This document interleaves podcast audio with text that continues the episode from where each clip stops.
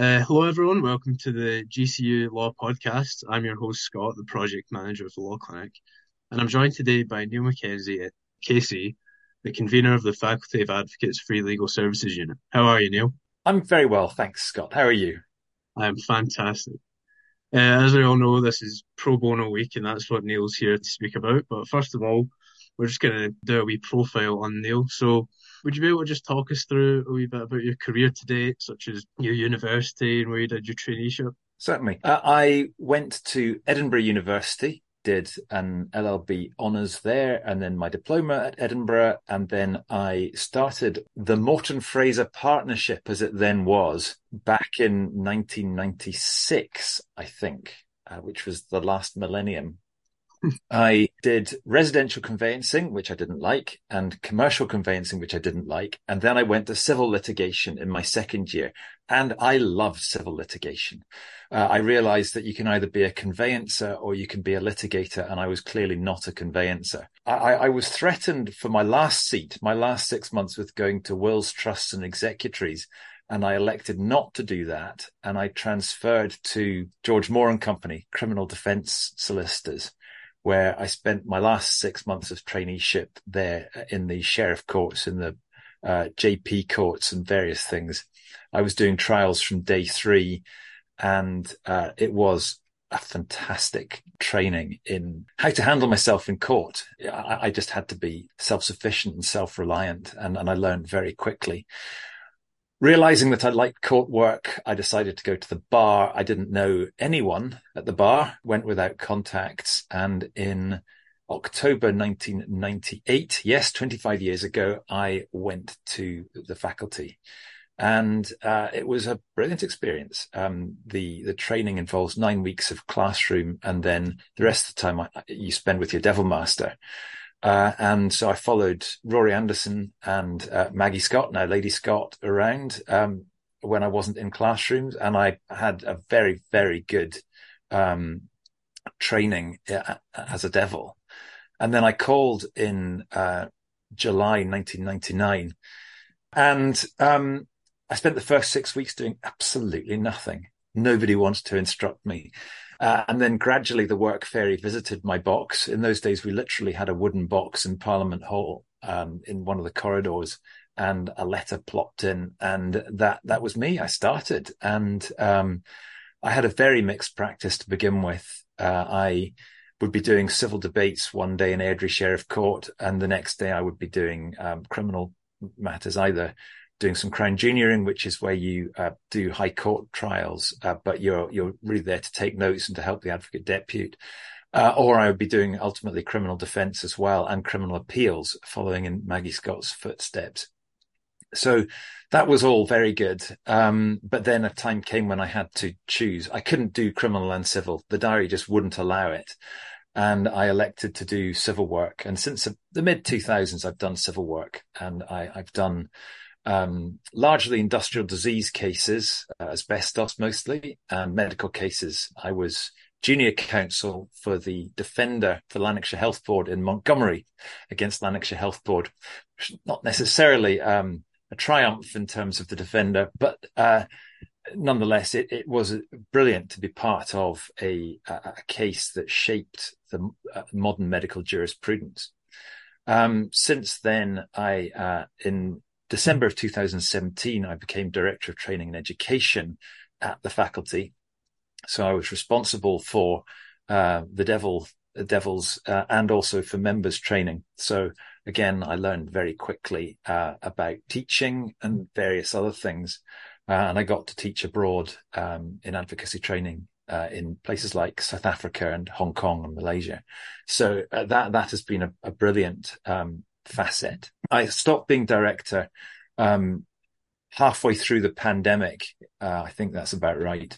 In 2021, I had taken silk in, so I'd become a KC in 2019, in September 2019. And I felt that I'd done my bit for training. And then in February 2022, I became the keeper of the Advocates Library. Previous keepers include David Hume, the philosopher, amongst others. So that was a real honour to be an office bearer, and one of the roles that the keeper has, for reasons I'm not entirely sure about, is that he's the convener of the Free Legal Services Unit, and as the convener of the Free Legal Services Unit, I have the responsibility for making sure that the faculty's offering for pro bono runs well. I have carried out an organisational review and some organisational changes, and I've also started various initiatives, and we'll probably discuss some of them in due course. So are you in charge of allocating pro bono cases to other advocates? Does that fall within your remit? We have a dedicated staff. They're called, it's like the old-fashioned sounding, but they're not old-fashioned at all, the Dean's Secretariat. And they are responsible for the day-to-day running of the faculty's pro bono unit, the FLSU. And what happens is, because we follow the model of the independent referral bar, we have to be instructed by someone to do something, to advise and or represent somebody. So we have on the faculty's website, we have a list of accredited agencies, and those agencies may instruct an advocate to do a piece of work, advice and or represent. So the work comes in to the accredited agency in the first instance. They then get in touch with Gaynor or Katie in the Free Legal Services Unit, and they then send the case to a reviewer who is a senior counsel of up to about 5 or 6 years seniority. And they then look at the case and see whether it's one that can be taken on, who might take it on, so which practice area, what level of seniority is required, and that sort of thing. And they give brief guidance as to what the case might involve and the strategy for approaching it. So I get involved if there is a difficulty, and I get involved at the strategic level as well. Okay, that's interesting. So you're obviously a big contributor being involved in the faculty's legal service unit.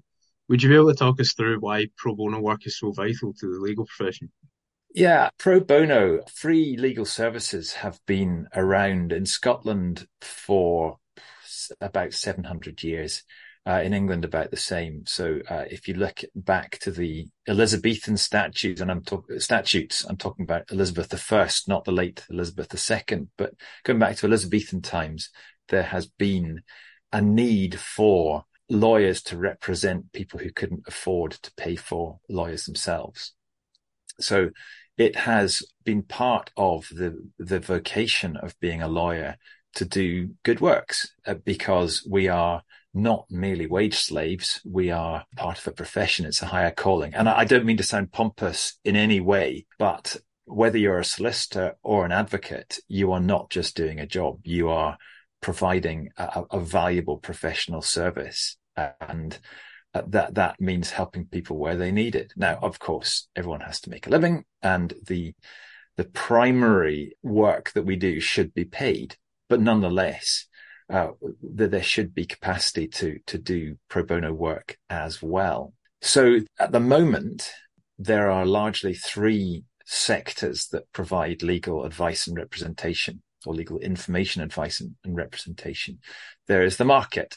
So you could go down the high street or you could go to the city centres, and you can see either very, very large offices, which are skyscrapers, or you can see much more traditional townhouses converted to law firms. You can go in and you can pay for those services. It may be that you don't go to the market. You could go and get advice and or representation from a legally aided source. So you've got the market, you've got the publicly funded lawyers, and publicly funded lawyers include the government lawyers or the CLO, the health services lawyers, or that sort of thing.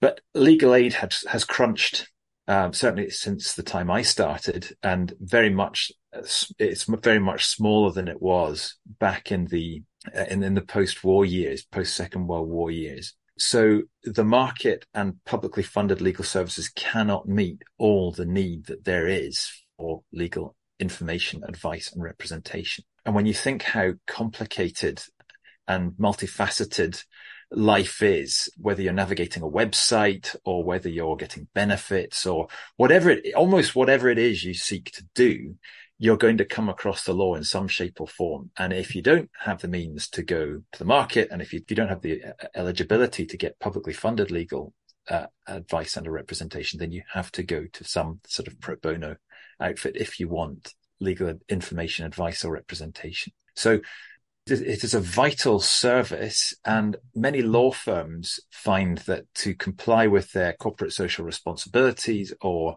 ESG requirements, then they ought to provide pro bono services. So there is it's good marketing as well, nothing else. And very often a client will insist that a law firm has a corporate social responsibility or an ESG offering before they instruct them, before they go on their panel to try and promote the good works. So it's all about promoting access to justice and kind of is sort of giving back to the community in a sense as well.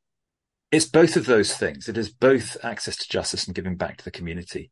As I said, the access to justice does involve the market. It involves publicly funded legal services, and it involves pro bono matters. So that is a key part. But then from the lawyer's point of view, it is about giving something back. Academics like Richard Susskind talk about the grand bargain that professionals have made with the public. In other words, we have a position of privilege, there's no doubt about it, and trust.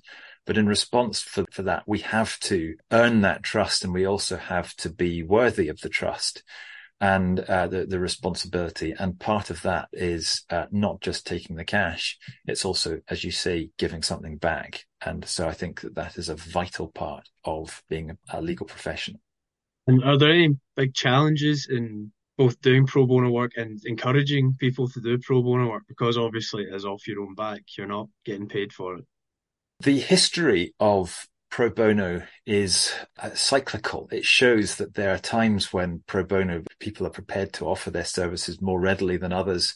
After the Second World War, for example, there was a large amount of publicly funded legal aid available, and that affected the need for pro bono. There was much less need for pro bono.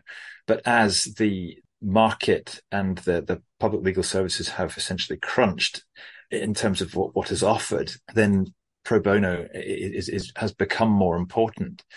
I would say, and this is anecdotal, that the pandemic has had a big effect on all voluntary activities, and pro bono is no exception to that. People have got used to staying at home, not being part of something bigger than themselves, and they are, in my experience, much less likely to volunteer for things. And clearly something needs to be done about that, because it is a vital part of being a professional that we do volunteer for things, in my view. Certainly in the faculty, it's part of the collegiality that we see each other, we are together, and being part of that makes it much more likely that you will volunteer. So I do think the pandemic has had an impact. Also, and I've talked about this before, there are gaps and overlaps and frictions in instructing pro bono work. Because you have motivated individuals, you have motivated organizations, but they're not coordinated into a sector, defined, unified sector. And I'm not suggesting they should be, but because they're not, then you might have some geographical areas or some practice areas that are better represented than others.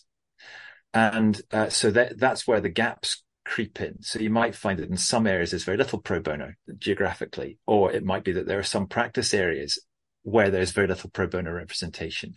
Alternatively, you might have overlaps. So for example, you might find that there is more than one organization trying to meet the same demand in the same practice area in the same place, and that makes no sense.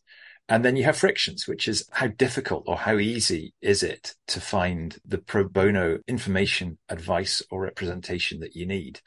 And I think a lot of pro bono organizations are out there, but are difficult to find and to instruct. And again, that's anecdotal, but there are, as I say, gaps, overlaps and frictions in the pro bono sector. So I think that takes us on quite nicely to this idea of having a data hub. Would that allow organizations to be more unified and figure out where resources need to be allocated? That's clearly my view. I don't think that you can have an effective pro bono sector without data. I think that there requires to be data, but you are looking then at small charitable organisations who are struggling for resources, whether that is grant funding or whatever, or other donations, they are probably struggling with employing people, and they're up against it in terms of time and workload.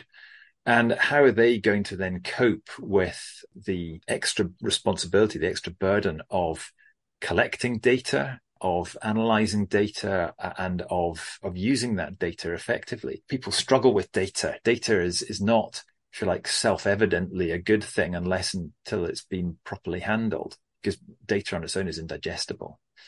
And it can even lead to harm if you don't analyze it properly. So my view is that a data hub of some sort that is operated by somebody who knows what they're doing, so there's reliable data and that it is reliably analyzed and used, that is imperative. And it's early stages, but there is at least a discussion to be had about whether an organisation like the Scottish Government might be able to help with that. Nothing has been finalised or achieved in that regard yet, but I'm hopeful that there may be a third party outside or sitting above the pro bono sector who is able to host this hub and to get a better oversight of the gaps, the overlaps and the frictions. I just don't see how the faculty's offering can be optimised unless and until we have a better visibility of the sector. I think finally we'll go on to speak about the Pro Bono Guide. This is something that's being launched on the Pro Bono Week website this week to mark Pro Bono Week. Would you be able to give us an oversight into what this guide will cover and how it will be of use to the pro bono community? Pro Bono Week is a brilliant initiative. It's UK-wide. Although it's called Pro Bono Week, their website is up all year. And I had a look at the guide to pro bono and other free advice in England and Wales, and was frankly amazed by how much effort had been put into that pro bono guide. Deals with what's on offer generally and then by practice areas, so whether that's housing or debt or benefits or whatever. These things are all catered for in what is a thoroughly comprehensive and comprehensible and up-to-date guide. And because we are a devolved administration in Scotland, we have our own legal system and we have our own devolved government, then I figured that it was necessary to have a Scottish focus as well. So along with the Law Society and with Just Right Scotland, the legal advice and representation charity, we have put together a first go at a guide to pro bono and other free advice in Scotland. And that will be hosted, I'm delighted to say, on the Pro Bono website, sitting alongside the guide for England and Wales. And it is at an early stage. We put a lot of work into it, but it will need to be built on by motivated people in the sector. So people who say, well, wait a minute, why am I not in it? Well, I want them to come to initially the email address on the Pro Bono Guide and say, well, we want to be in it. And then we can start to populate much, much more specific guidance within it about where to find particular services. So the use of the guide is partly for those operating in the pro bono sector. So it will, if you like, coalesce all the people who operate in particular practice areas or maybe even particular geographical areas in one place, and that focuses the mind. It also helps MPs and MSPs who may have constituents who come to them for help, and they can say, well, if you've got this help with debt or whatever it is, then I suggest you go to this organisation, and then that helps them. And finally, it helps those who are looking for advice, those who have a need and who need information, advice or representation to find that in one place.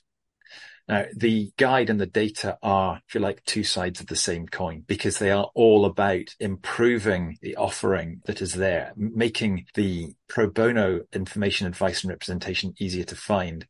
And then the data is a better way of organising the services on offer. So I hope that answers your question. Yeah, thank you, Neil. You've been fantastic today. You've provided great insight into pro bono, which is at the heart of everything we do, the GCU Law Clinic. It sounds like this guide and the data hub will really help to promote access to justice and help to make pro bono work a bit more accessible for people, and also vitally make resources allocated in a better way. Yeah, certainly hope so. But we'll keep our efforts up in that regard. Fantastic. Right. Thank you for coming on the podcast, Neil. I'll let you go. I know you're a busy man. So. Right. Well, lovely talking to you today. Thank you.